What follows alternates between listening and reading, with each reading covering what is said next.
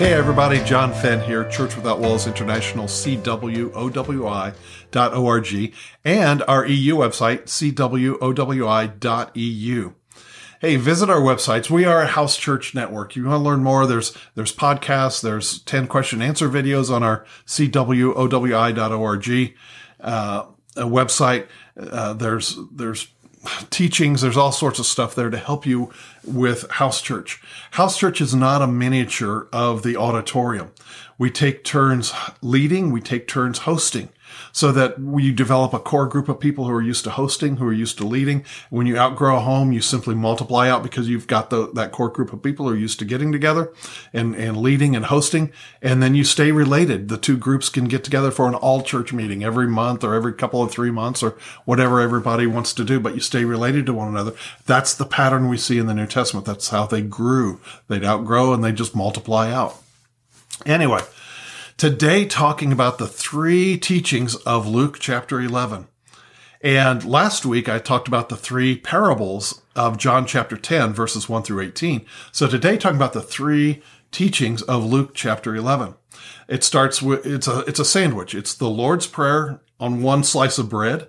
And on the other slice of bread, Jesus talks about being a good father and how good the heavenly father is. And right in the middle is the parable called the friend at midnight. Now, the friend at midnight is a parable that a lot of people have looked at, taken out of context, and said, This is how I have to pray. The friend at midnight starts in, in Luke chapter 11 and verses 5 through 8. And Jesus said this Which of you has a friend who is, is sound asleep in bed at midnight, and you have a friend that comes to your house and you don't have anything to feed them? So you go to this friend and knock on his door. And the friend says, Don't bother me. It's midnight. My kids are asleep. I'm asleep. Uh, I'm not going to get up and, and get you what you need. Go away. I'm asleep. And he says he won't give him what he needs because of his friendship, but because he keeps on knocking, he will get up and get out of bed and give him the three loaves of bread that he that he wanted. Now, a lot of people look at that, and in fact, we have the phrase pounding the gates of heaven. How many have ever heard or used, hey, I'm pounding the gates of heaven, or, or you want somebody to pray for you, say, please pound the gates of heaven for us. That's all wrong. That's not New Testament reality. Jesus is actually using opposites here because in the very next verse, he says to you, but I say to you, ask and you will receive, seek and you will find, knock and it will be open to you. So Jesus says, he says, Hey, which of you has a friend at midnight and you go to him because you've got some friends who've come and you don't have any food in the house. So you go to your friend and you knock on the door and you keep on knocking. And he says, Go away. I'm asleep. My children are in bed. I, I don't want to get up and bother you. And Jesus says, He will eventually get up if you keep on knocking and give you what you need. But I say to you, Ask and you'll receive. Seek and you will find. Knock, it will be open to you. He's using opposites here. And he continues this thought and he says, so which of you being a father has, has a son who asks for, who asks for bread? Are you going to give him a rock? If he asks for a fish, are you going to get give him a, a, a snake? If he asks for an egg, are you going to give him a scorpion? He said, if you then being mere men know how to be good, how much more does your father know how to give good gifts and give the Holy Spirit and the things of the Spirit to those who ask him?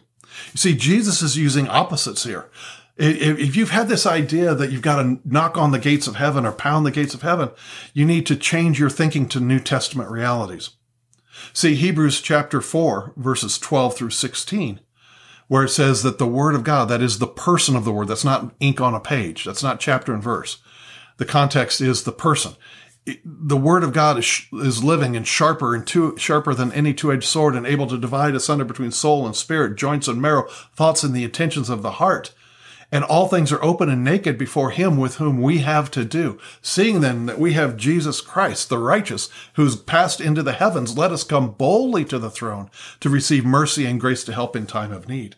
You've already got Christ in you. You just turn your heart to Father and boom, you are there. There's no courts. There's no appeal process. There's, there's no crawling on your hands and knees to the throne. Come boldly to the throne to receive mercy and grace to help in time of need. That's New Testament reality. You've got Christ in you already. You're one in Christ and he is in you and you are in him. So you, so don't go back to that friend at midnight and, you know, and think that that's what Jesus is teaching about the Father. He's not.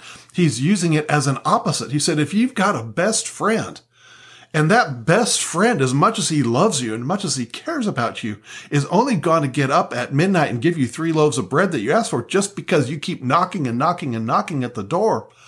He says, how much more is your heavenly father going to give you what you need? If you ask, you'll find. If you seek, or if you ask, you can have. If you seek, you'll find. If you, if you knock, it will be open to you. He's using opposites there. So Luke chapter 11 concludes with that through the parable of the of the of the friend at midnight. And then jesus says you know hey you got you, you guys are dads. You know you, you got a, a, kid who, who asked for bread.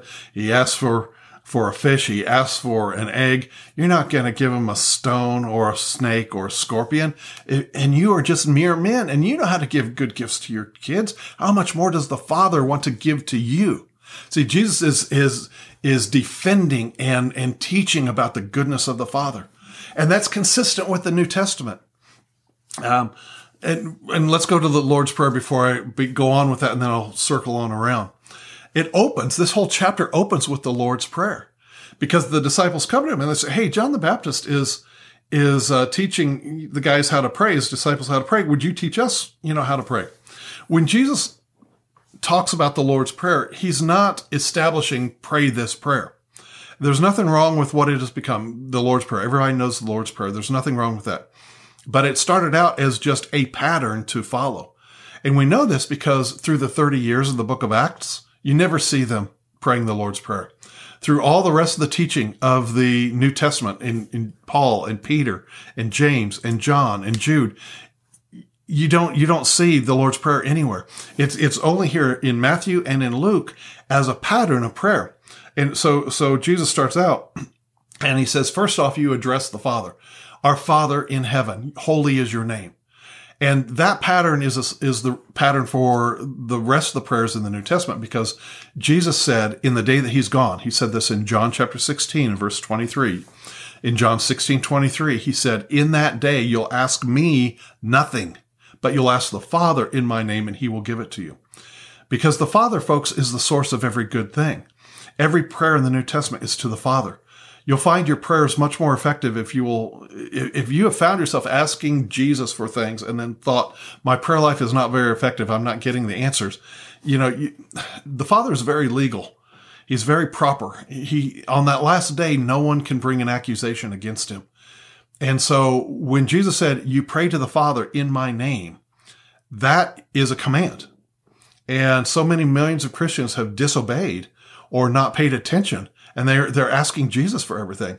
And Jesus is like, "Hold it, I'm the body and the Father is the source, so go to the source." That's why the prayers of the New Testament, you know, Acts chapter 4, uh, about verse 24 through 31, Peter comes back to his own after being reprimanded by the leaders and and they cry out, "Oh God, you know, you who made heaven and earth. There's, Peter's following the pattern of the Lord's Prayer. You who made heaven and earth and everything therein. And he goes on down, behold your threatenings, the threatenings which they make against your servants. And Peter concludes that prayer. Now stretch forth your hand to heal in the name of your holy child, Jesus. So that prayer is to the Father and it follows kind of that Lord's Prayer pattern. Uh, Paul's prayers in Ephesians chapter 1, verses 17 through 19. For this, uh, for I, I asked the Father, in heaven to give you the spirit of wisdom and revelation and the knowledge of him so that the eyes of your understanding would be open and you'll understand the, the, the depths of the invitation we have in him. And Paul's prayer in Ephesians chapter 3, verse 15. Uh, for this cause I bow my knees to the Father of the Lord Jesus Christ, of whom the whole family in heaven and earth is named, that he would grant you. See, it's to the Father. So anyway, Jesus starts out this, this pattern here in Luke chapter 11, praying, addressing the Father. And so from, from that point on, we're only asking things of the Father. We don't ask of Jesus. We don't ask of the Holy Spirit. Uh, we want to obey Jesus. We want to, and he said to, to pray to the Father. That is the pattern in Peter and Paul, the rest of the New Testament. Our Father in heaven. And he goes on, he says, now, now let me say this. There's some argument among scholars about the tense that is used, T-E-N-S-E, the tense that is used, because the Greek is an aorist, it's an imperative which which means basically the, the Lord's prayer is more of a statement. It's an affirmation. in the Aramaic, it is uh, even more so. Uh, uh, and, and there's some argument between, you know, exactly how it should be translated. But basically, the Lord's Prayer is not so much a request as a statement because Jesus is telling them a pattern to pray. They said, teach us how to pray. So Jesus is establishing a pattern. He's not saying pray this prayer verbatim. He is saying this is the pattern. And so, you know, he says, your Father in heaven, your name is holy. Let your kingdom come. Let your will be done on earth as it is in heaven. And then they go, it goes into statements. You give us our bread you you forgive us our sins as we forgive those who who uh, sin against us. You don't lead us into temptation, but to, you deliver us from evil. In fact, that whole statement there about you deliver, uh, excuse me, uh, lead us not into temptation. Again, New Testament reality is this: the Father does not lead you into temptation. In James chapter one, verse two, James writes, and he says. He says, Count it all joy, brethren, when you fall into various trials, tests, and temptations. It's the same word, uh, tests and trials. Count it all joy. And, and by saying joy, he's, he's talking about a fruit of the spirit from Galatians 5.23. He's talking about a fruit of the spirit. You can't, you don't count happiness when you encounter trials and tribulations and, and temptations. Count it all joy. You pull on the strength, the, the fact that Christ is in you, the fruit of the spirit to count it joy. You get in touch with the Lord. You stay in worship. You let that joy come up out of your spirit. And he goes on and talks about counting it all joy because it will exercise patience and, and, patience means consistency. It will, it will practice. It will, it will train. It will exercise consistency in your life. And then he goes on to verse 13 and he said, Now let nobody say when he's tempted, tested, or tried that God's doing it to him. For God is not tested with evil, neither does he test anybody with evil. But everyone is drawn away of his own lust and enticed. And he goes down in verses 16, 17, 18. He says, Don't err, my beloved brethren. Every good gift comes down from the Father of lights, with whom there's no variable variableness, neither a hint of, of turning, uh, not even a shade, not even a hint of turning of his character. Of his own free will, he birthed us as part of his first fruits of creation, that we should walk in things that he has prepared for us. That's New Testament reality. So you go back to the Lord's Prayer and you realize that, that it is in fact more of a statement that you don't lead us into temptation, but you do, and you do deliver us from evil. But my point is, in all of this, I don't want to get lost in just taking apart the Lord's Prayer there to explain it. But Jesus is consistent throughout these three examples. The Lord's Prayer is an example of a good father. He is in heaven. His name is holy. His will will be done on earth as it is in heaven. He gives us our bread, our daily bread. He forgives us our trespasses as we also forgive those who trespass against us. He doesn't lead us into temptation, but, and he does deliver us from evil. And his kingdom is forever.